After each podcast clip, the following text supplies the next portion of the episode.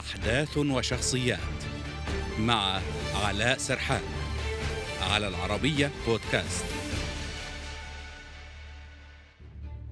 أول محطة للطاقة النووية في العالم العربي بدأت أعمالها الإنشائية عام 2012 وشهدت تقدما متواصلا إلى أن أصبحت إنجازا يشاد به. محطة براكا النووية الإماراتية تقع غرب العاصمة أبو ظبي تبلغ قيمة مشروعها 25 مليار دولار وتحتوي على أربع مفاعلات ستوفر طاقة صديقة للبيئة بينما العمر التشغيلي للمفاعل الواحد 60 عاماً.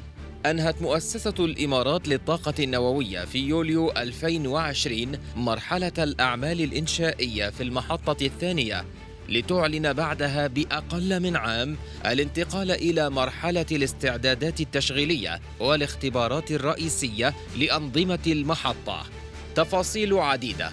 تضمنها طلب ترخيص المحطة النووية الإماراتية المكون من 14 ألف صفحة للمحطتين الأولى والثانية.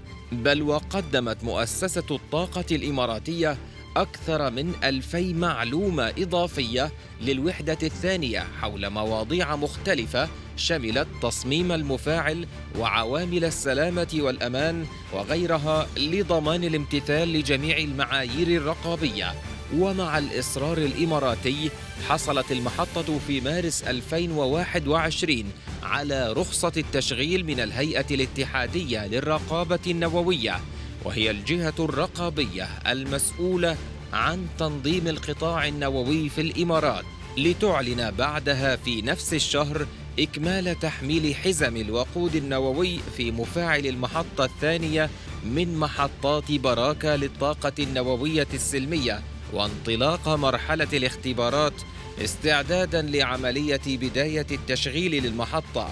مراحل وصلت إليها بعد أن أظهرت أداء نموذجيا في اختبارات المحطة الثانية من حيث السلامة الهيكلية وأثبتت كافة أنظمة المحطة أنها قادرة تماما على أداء دورها بشكل موثوق وآمن فور بدء المرحلة التشغيلية وفق أعلى معايير السلامة العالمية.